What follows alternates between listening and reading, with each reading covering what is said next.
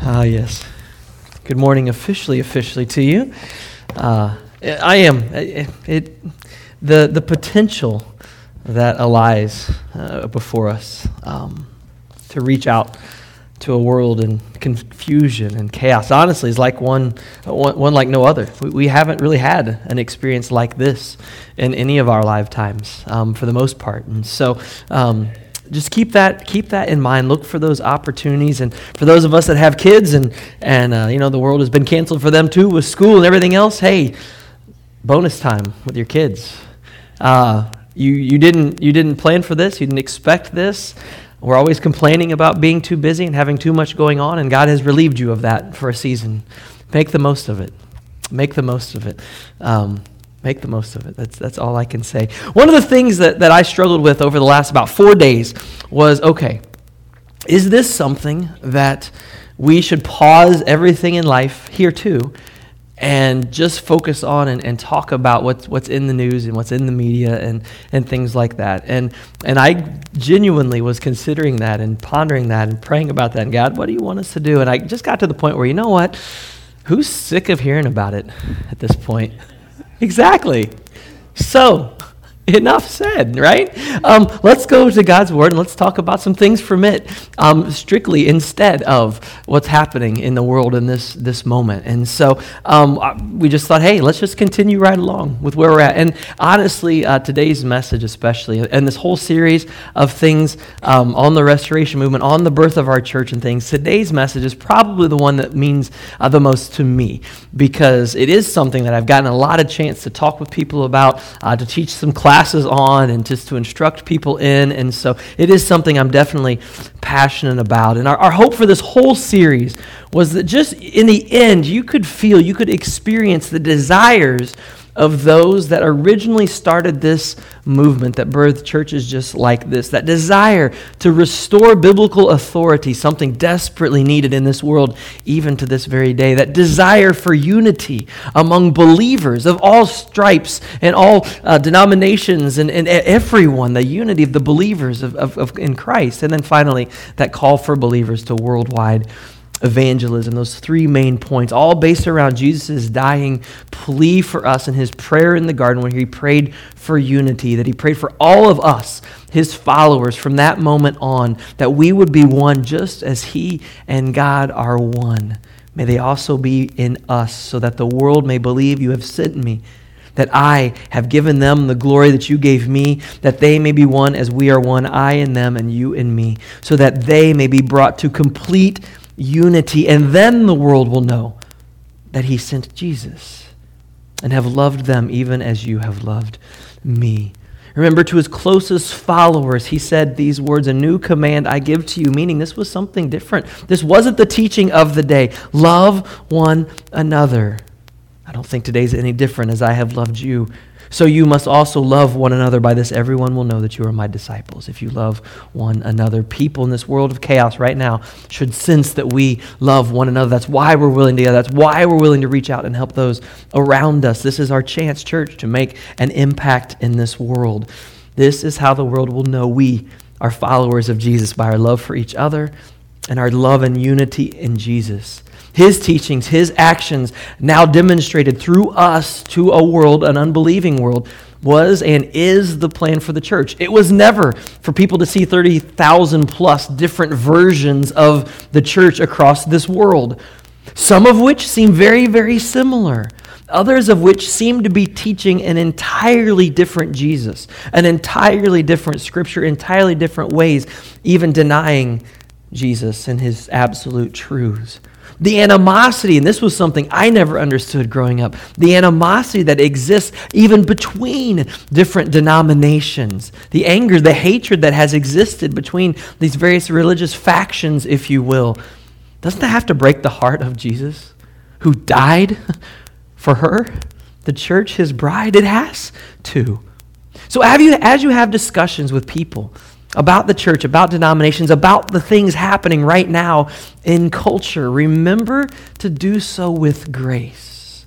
To let your words always be seasoned with salt, as Paul writes to the church in Colossae. To always be prepared to give an answer for why you're doing the things you're doing and why you have the hope that you have, but to do so with gentleness and respect. It's important. Guys, here's the honest to goodness truth. I'm not making this up. We tried to take a picture last night. On our way to a family birthday party, we passed a church, had a digital sign in front. This is what was on the digital sign. Remember, from dust you came, and to dust you will return. Now, how is that encouraging? In the chaos, in the fear all around us right now. Think about it. What is that church promoting? Peace? Was that season with salt? no, that was cayenne pepper. Okay? Like, what are you doing? You're trying to destroy people. This is a terrible thing. I'm not going to mention their name because that would be bad of me. But seriously, I want to leave a note on the door. Come on. How are you helping Jesus in this? I want to share that reminder to you, if you will, so that we can go into this one topic and then talk about just two things that we do within the church. The topic is this it's the inerrancy of Scripture. Now, simply put, it means that we believe that the words found, I'm going to knock that off, the words found in this book right here were inspired by God Himself. They are God breathed as Paul writes, in that somehow, some way, we do not understand the hows and the whys. God used that spirit to breathe into the pens of the authors who wrote this book. Somehow, the Holy Spirit carried their, them along, allowing the writers to influence these writings with their own personality, with their own life circumstances, and all of that, and yet still convey the words of God. It's an incredible process. That word inerrancy or infallibility simply means this that when all the facts are known, the Bible and its original autographs, when po- properly interpreted, will prove itself without any errors in all the matters that it covers. Those matters will be perfectly in accord with the truth of God. Now, the Bible, therefore, is totally trustworthy in everything that it records and teaches. We talked about that earlier on in this series. Now, in this world in which we live, that is a controversial topic, to say the least, even amidst people within the church. But here's the issue at stake. If if one doesn't fully trust the Word of God, meaning that maybe some of it's true, sure, but maybe some of it's not, then who gets to decide what is true and what is not? I read it this way from uh, Dr. Jack Cottrell. I got the pleasure of having him. He's a theologian of our age. He's very much elderly in years at this point and actually battling cancer as we speak. But I got this from one of his writings. It says, Where does the denial of inerrancy ultimately leave us? First, it leaves us at the mercy of subjectivity. In the final analysis, each and every one of us will decide which biblical teachings we will accept and which we will reject. How will we do so? Great question. We'll do so based on something inside of us our own experiences, our own feelings, our own desires, our own subjective judgments about what we deem possible or what we deem right or what we deem objectionable. A second consequence is that of relativism. We will no longer, there will no longer be any such thing as truth in a genuine sense. No more objective, absolute truth. No more sound doctrine, no place to stand in order to establish some ideas as true and some as false. There will no longer be any agreed upon authority, no agreed upon authoritative source for seeking unity of doctrine. And so I ask you, if this, is, if this happens, where does that leave us? I would challenge you to believe that maybe it leaves us exactly where we are today in the world today. Look around us. We're getting very, very close People don't hold God's word to be true or the teachings therein. So, as a church, we must hold to the truth found in God's word. Now, does it mean that we understand every single element of it or how it is interpreted? Or no, no, not at all. I'll go back to the wisest man who ever lived, that guy named Solomon. He wrote these words in Ecclesiastes chapter 8. He said this When I, Solomon, applied my mind, remember the wisdom that God gave him, to know the wisdom and to observe the labor and all that is done, people getting no sleep day or night, then I saw all that God has done. No one can comprehend what goes on under the sun.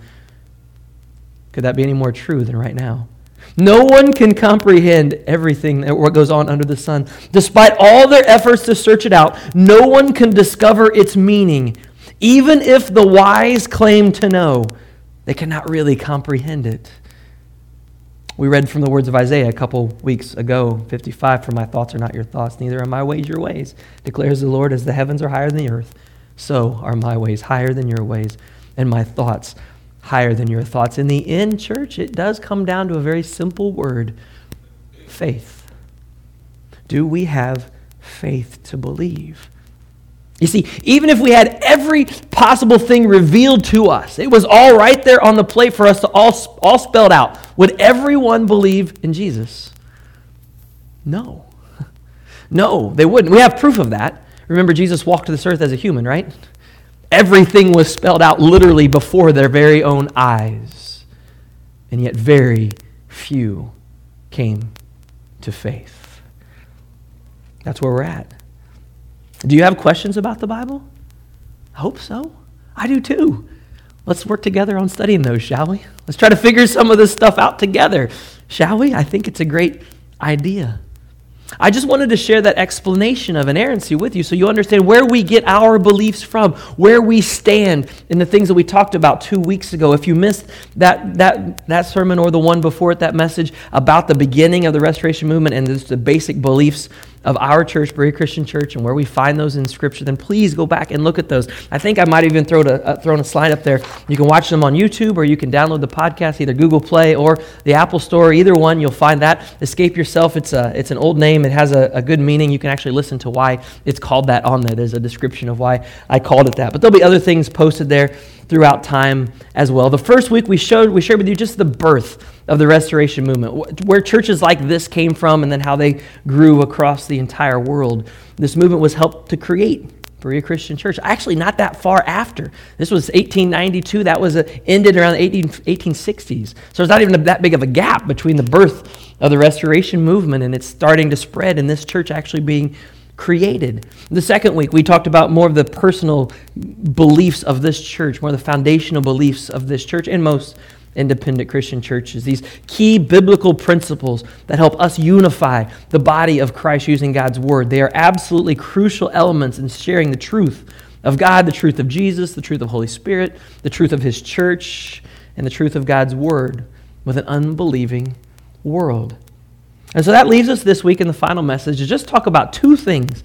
Two things that are a big, big part of our church and the restoration movement as a whole. Some things that have been a focus of this movement since the very, very beginning. And truthfully, we believe something that has been a part of the church since the very, very beginning, according to Scripture. And so that first one is the thing we call baptism.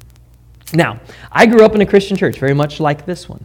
I never, ever understood the difficulty that people had with baptism. I just couldn't comprehend it. I just didn't understand it. Now, after almost 25 years of ministry at this point, it's hard to believe, but I've actually been doing something like this for almost 25 years.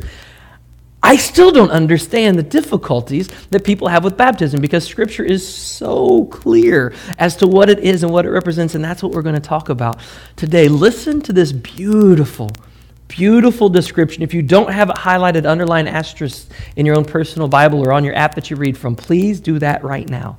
Romans chapter 6, beginning in verse 1, Paul writes, What shall we say then? Shall we go on sinning so that grace may increase? By no means. We are those who have died to sin. How can we live in it any longer? Or don't you know that all of us who were baptized into Christ Jesus were baptized into his death? We were therefore buried with him through baptism into death, in order that just as Christ was raised from the dead through the glory of the Father, we too may live a new life. What a beautiful picture that represents. As it's pointed out in other passages, baptism is more than just getting wet, it's not simply the washing away of dirt. There's so much more to it. You are submitting your life to Christ. You are dying to self as Jesus died on the cross. You were buried with him under the waters of baptism in the tomb as he was, and then you rise to a new life just as he did coming out of that grave, a new life now in Christ. Therefore, anyone who is in Christ is a new creation. The old has gone, the new has come. 2 Corinthians 5 17. So my question becomes when did baptism come become something other than this? Where did it become an optional thing? Where, where were Jesus' thoughts on the idea of baptism? What about me? Should, should I be baptized? What if I've been a believer for a really long time, but I've never submitted myself to baptism? Should I? Do I need to? Well, let's talk about those things, shall we? I think it's a fun thing to do. It's my hope that these scriptures will enable you to better understand the history, the purpose, and then the significance of baptism. And our prayer is that once a person understands these things, then not only will they want to follow through with that decision, but my hope is they'll want to share that decision with as many other people as they possibly can that need to make the same. To be honest, the water behind me been way too still around here for way too often, hasn't it? So, where did it come from? That is a great question. Yes, in a sense, it does come from the Old Testament. The, the, Jews have long been practicing different types of purification using water. Now, all of those things were ultimately kind of combined into one in this thing called the mikvah. These ritual washings and cleansings by immersion combined all those elements that were found in the Torah and other writings and formed the basis for the rabbinical mikvah laws. Those who put these rules uh, together agreed and emphasized that the purpose of the mikvah was spiritual rather than a physical cleansing. They taught that as the mikvah cleanses the unclean, so does the Holy One cleanse all of Israel. So the roots of baptism absolutely rest very deeply and permanently in the soil of those Jewish scriptures and traditions. That is, that both baptism and the mikvah depict by an outward act an inward transaction of faith, and both declare that only the Holy One, only God, has the power to cleanse men's hearts and lives. Now, I've got lots more information on that if you're curious about the mikvah, but uh, I'll email you the link. You can read the articles yourself. Here's the thing I want to focus on Jesus, the author and perfecter of our faith, to focus in on what this means. During the time of Jesus, there was a man named John the Baptist. Now, how many of you heard John the Baptist as a little kid? You heard that name. I always wondered about that because we drove by a Baptist church on the way to church. So is that where he went? That was honestly my question. Was John a Baptist? That's like, is that really the tie that I'm supposed to get? No, John was not a Baptist. He was the Baptist. He was the baptizer, if you really want to say it correctly. He was just a man. But this man was ultimately recognized by Jesus as the man prophecy in the book of Isaiah, chapter 40, verse 3. That man who is the voice calling in the wilderness, makes straight in the desert a highway for God. John had taken up residence in the desert, preaching a very familiar prophetic message Repent, for the kingdom of heaven is near. Prophets of old said the same things. And he went on to tell them, Hey, repentance of sins. I baptize you with water for the repentance of your sins. But one is coming after me whose sandals I am not worthy to untie or carry, depending on the translation you're reading. And he will baptize you with the Holy Spirit and with fire. Many, many, many, many went to go see John. They were convicted by his message to repent and be baptized. That call is still out there for anyone coming to Jesus today to repent and be baptized, but there's more to it. One of the most compelling moments in all of John's ministry was the day where he was out baptizing people, and in comes Jesus. And Jesus is like, hey, John, baptize me. Now, I don't know because we can't read, you know, the fine print. We, we don't have emotion written into our text. What John's real response was from his facial expression to his attitude, like in a joking way. It would, you know, the NBA is kind of off right now if you know that or not. And so to kind of be like Steph Curry dropping by church office tomorrow and say, hey, Chris, can you help me with my jump shot just a little bit? You know, like that, it's a very similar, you know, thing. John just had to look at him and be like, uh, are you sure about that? Like, I'm not, mm, Jesus, I'm not really qualified. Like, this is kind of above my pay scale. Like, I, I, think maybe instead, Jesus, you should baptize me. Don't you think? Like, that would be, and Jesus like, ah, here's the thing, John, it's not about you. it's not at all. Here we go. Let's do it. Let it be now so.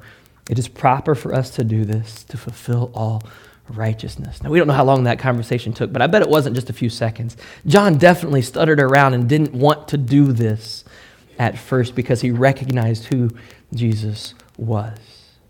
And then it says, as soon as Jesus was baptized, he went up out of the water. At that moment, all of heaven was opened, and he saw the Spirit of God descending like a dove and alighting on him. And a voice from heaven said, This is my Son, whom I love. With him I am well pleased. And at that moment, Jesus began his earthly ministry. Now, here's what we know about John's baptism it was for the remission of sins. That was it. And we know there was a difference between the baptism of John and the baptism taught by Jesus after the coming of the Holy Spirit, after the resurrection. How do we know this? Well, it's demonstrated in the book of Acts in chapter 18. A man named Apollos, a great preacher, a great pastor, was traveling the known world teaching correctly the name of Jesus and his teachings. But one day, a couple of followers of Paul, named Aquila and Priscilla, overheard Apollos, a great preacher, doing great things for the kingdom, but he only knew the baptism of John. And it says that they pulled him politely aside and said, Hey, let me explain to you more fully the baptism of Jesus, meaning there's a difference between the two. And then from that moment on, Apollos went on preaching the baptism of Jesus. It's an incredible thing. So, what is it? Well, Peter, one of the apostles, the leader, if you will, of the apostles, 1 Peter 3.21 says this about it. And this water symbolizes baptism. Now, that, that now saves you also. Not the removal of dirt from the body, but the pledge of a clear conscience toward God. It saves you by the resurrection of Jesus Christ. Paul said in Acts 22 16. And now, what are you waiting for? Get up and be baptized, every one of you, and wash your sins away calling on his name. Earlier, we read from Romans chapter 6, verses 3 and 4. Or don't you know that all of us who were baptized into Christ Jesus were baptized into his death? We were therefore buried with him through baptism into death, in order that just as Christ was raised from the dead through the glory of the Father, we too may live a new life. There is that beautiful picture again of what baptism represents.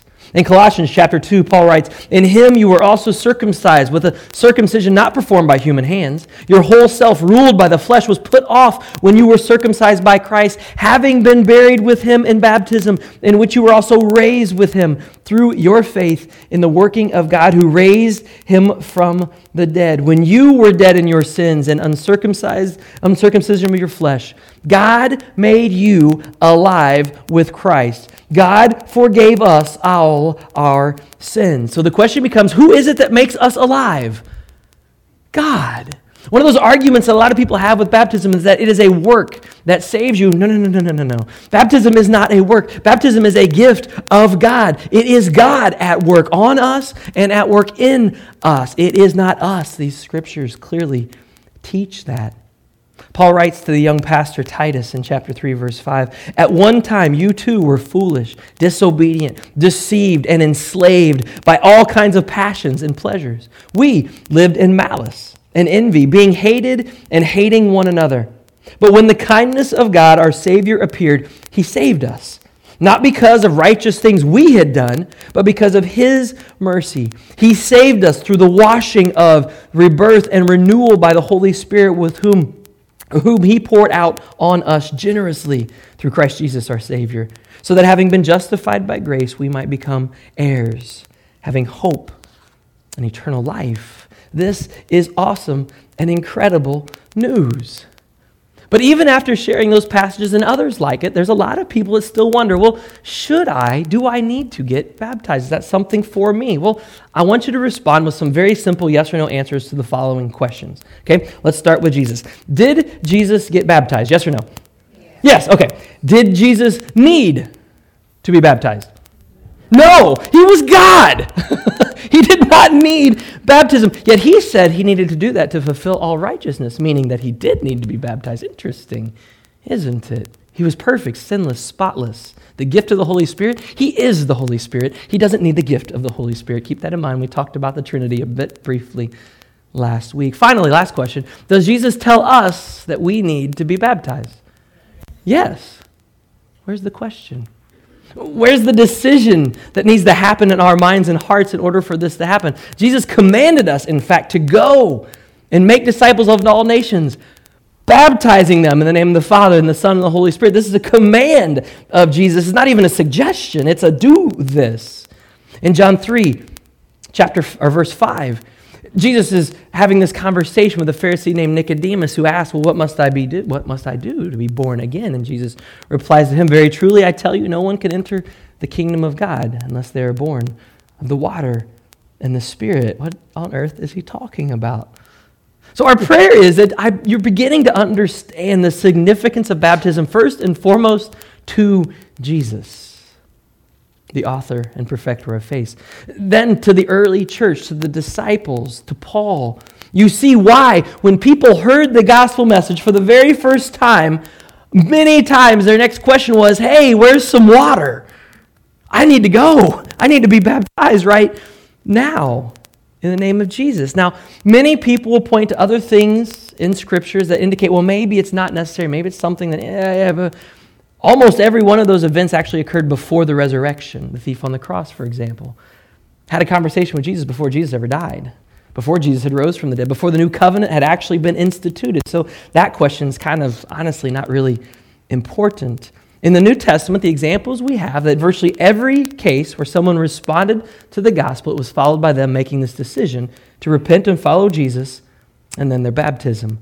Jesus continually reinforced the importance of baptism. He himself took the lead and demonstrated for us what it looked like to be baptized. So, my question is who are we to question, to change, to de emphasize something that was considered essential to Jesus, to Paul, to the disciples, and to the early church. Now, I say all of that and tie it up with this. There's no way that any human being can ever comprehend or fully explain the full measure of God's grace and His ability to choose to apply it or not to apply it in any situation. We can't determine that. It is not our place to even pretend to figure out or predict such things.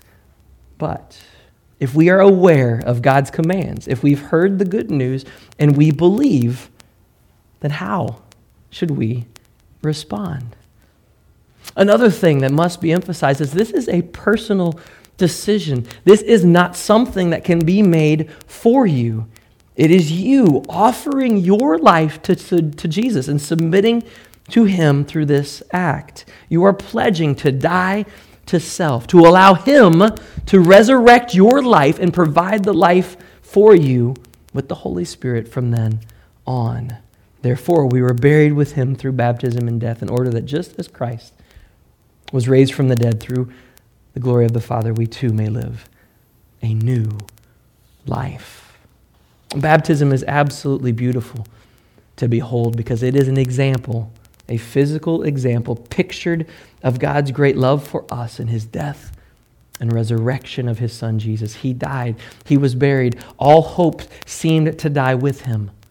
Death literally darkened the faith of those disciples. It almost destroyed it completely, but by the glory of the Father, that passage says, Christ was raised from the dead, never to die again. Hope was alive because Jesus was alive. Now, baptism celebrates Jesus Christ's triumph over death in each and every one of our lives. Those who are spiritually dead in sin, so many all around us right now, are literally walking through the valley of the shadow of death, are they not? Fear at every corner. However, we can choose to die to ourselves without having to die in our sin. When we choose to crucify ourselves with Christ, we die to our old way of living and of thinking.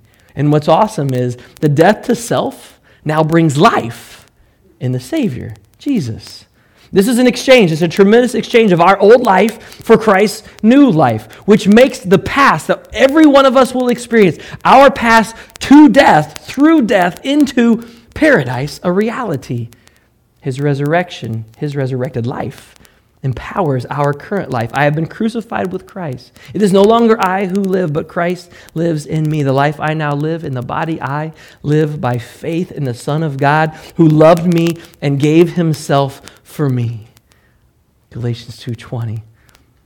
Understand this that baptism has to follow a true belief in God. Baptism before belief, it's not real. It's not it's a counterfeit claim. For example, a baby's baptism, there's nothing incorrect or wrong about it in Scripture. In fact, it actually doesn't exist in Scripture. To make that commitment to raise a child in the ways of the Lord, is there anything wrong with that? Absolutely not. But it is not an illustration of the infant's conversion because they did not make that decision on their own.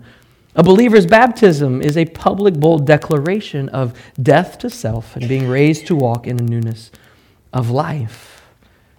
The last thing that, that I'll share in, in this topic before we switch to the final one, which is very short, is this.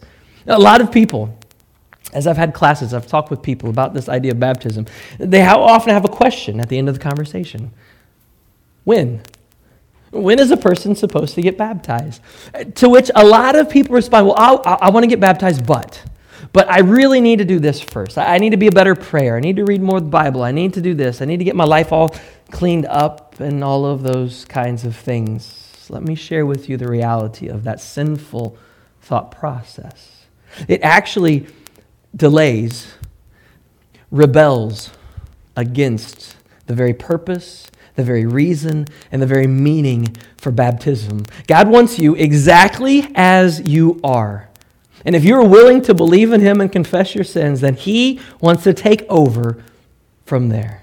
There's so many examples in the New Testament of people coming to hear the gospel message and then wanting to make that decision to be baptized. But the one I will always share with you comes from the book of Acts, chapter 8, beginning in verse 26. It's, it's the famous story of the Ethiopian eunuch. Eh, there's so many facets to the story that amaze me. The fact that he was even in Jerusalem for the Passover, celebrating the feast, yet he's traveling back, and Philip is prompted by God to head south out of town and go meet somebody, he doesn't know who, on the roadside. And as he approaches, he finds this chariot with this man reading in it, indicating he was a man of wealth because he had his own copies of some of the scriptures, in this case, the book of Isaiah. One of the most one of the best lines in all of scripture is in this one. It is one of the best lines in all of scriptures. Philip goes up to him and says, "Hey man, how you doing?" Probably kept 6 feet distance. Anyway, "Hey, how you doing?" Uh, what you reading? Well, I read this. Do you understand what you're reading? And the man has the be- one of the best lines in all of Scripture. How can I understand it if nobody explains it to me? Huh. When you're talking to people about Jesus, when you're sharing them the love of Jesus, how can they understand it if you don't explain it to them or provide the resources for them to learn what it means? This man spells it out perfectly. And then they have this conversation. He's reading from the book of Isaiah. He's reading about this spotless lamb that was led to slaughter. And Philip's like, hey, I know that lamb. Let me share with you the full story. That prophecy now revealed. Here it is in real life. We don't know if that conversation took five minutes, 10 minutes, two days. We don't have a clue. But what we do know is at the end of that story, that man is convicted and he says, Hey, there's water. Why shouldn't I be baptized? To which Philip, of course, goes and immediately immerses him and then disappears. Teleportation takes him back to Israel or back to Jerusalem, and the Ethiopian eunuch is on his way. It's an incredible story if you've never read all of it, but it indicates exactly how we are to respond when we realize that this is what we're supposed to do. Now, one of the really cool things that I love sharing with people is think of what Jesus did on this earth. Think of all the ama- amazing things that Jesus did on this earth. How many of them can you do as well?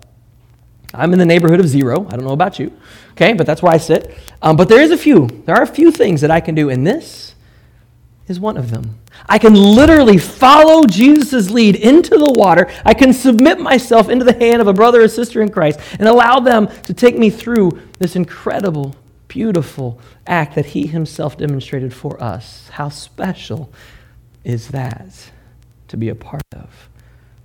Obviously, this oftentimes represents the first decision anyone makes for Christ, to accept Christ. This is the consummation, if you will, of that decision. But many people have made a decision to accept Christ, but never submitted themselves to the waters of baptism. And so that door is always going to be open. And it's hard to relay that to a crowd that a lot of people have been at church their whole life, but maybe they grew up in a different denomination. This was never something that they experienced. Who knows? So, as we have an invitation time here in a moment, obviously that door is wide open. It's not planned at all, but I can tell you in advance that there is someone getting baptized second service. They came to me last week and said, Hey, I would like to do this next week. And I said, Awesome. It just so happens that next week we're talking about baptism. Yeah, go figure how God does such things. We'll close with that here in a moment. The second thing is very brief that we're going to talk about, and that is this act that sits before me on this table.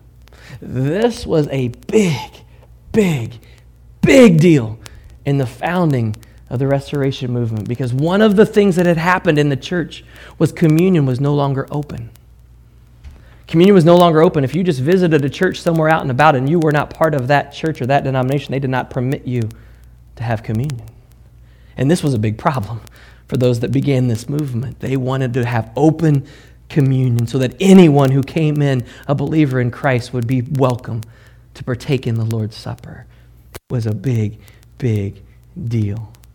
Now, Jesus instituted this remembrance, which we have way oversimplified, absolutely, in the, in the, for the necessity, convenience, whatever you want to call it.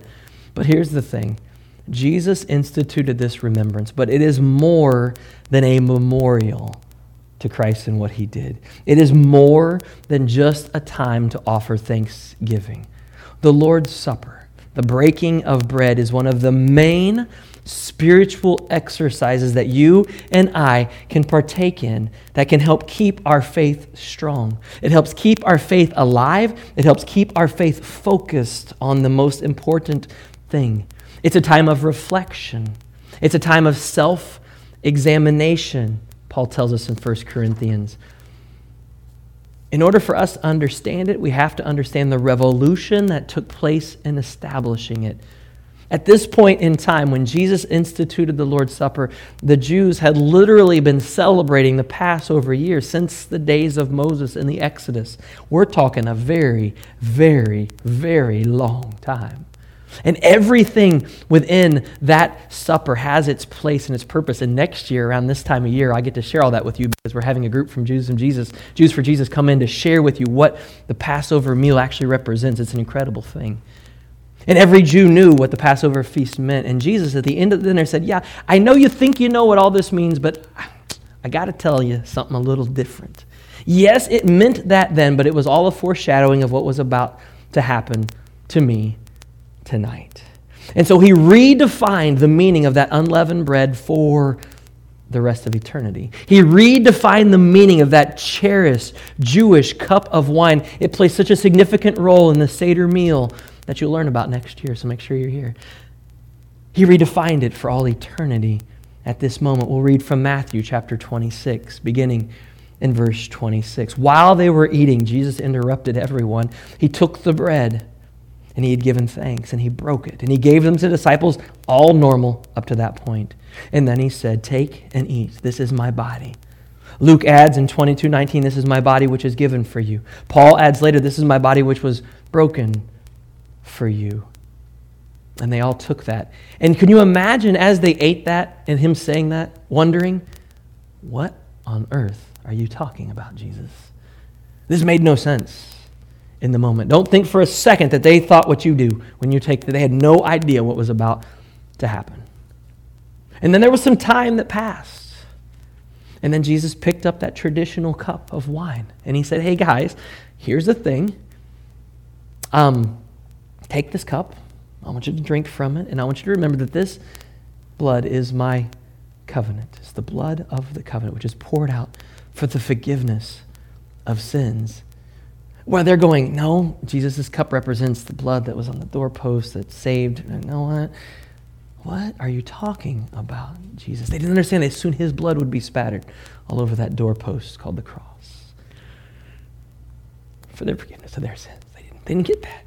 Didn't understand that in the moment. And so it began. From that moment on, as the early church was established, the day of Pentecost, they opened their doors on the first day of the week to celebrate the resurrection. And it says that when they gathered, they broke bread with one another. Now, it goes on to say every time they met, there's debate as to whether or not you're supposed to have communion at your small groups, right? Okay, we don't know. But it does say that they did that each and every time they met. We observe it here each and every week, the Lord's Supper, a time when we get to remember the covenant that was established which has established with all who would choose to believe and to follow Him.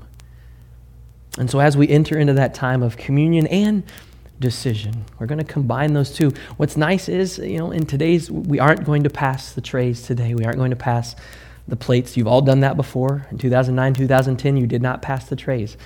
I guarantee it, you didn't. Our church didn't either. It was one of those things that we, we did for a season.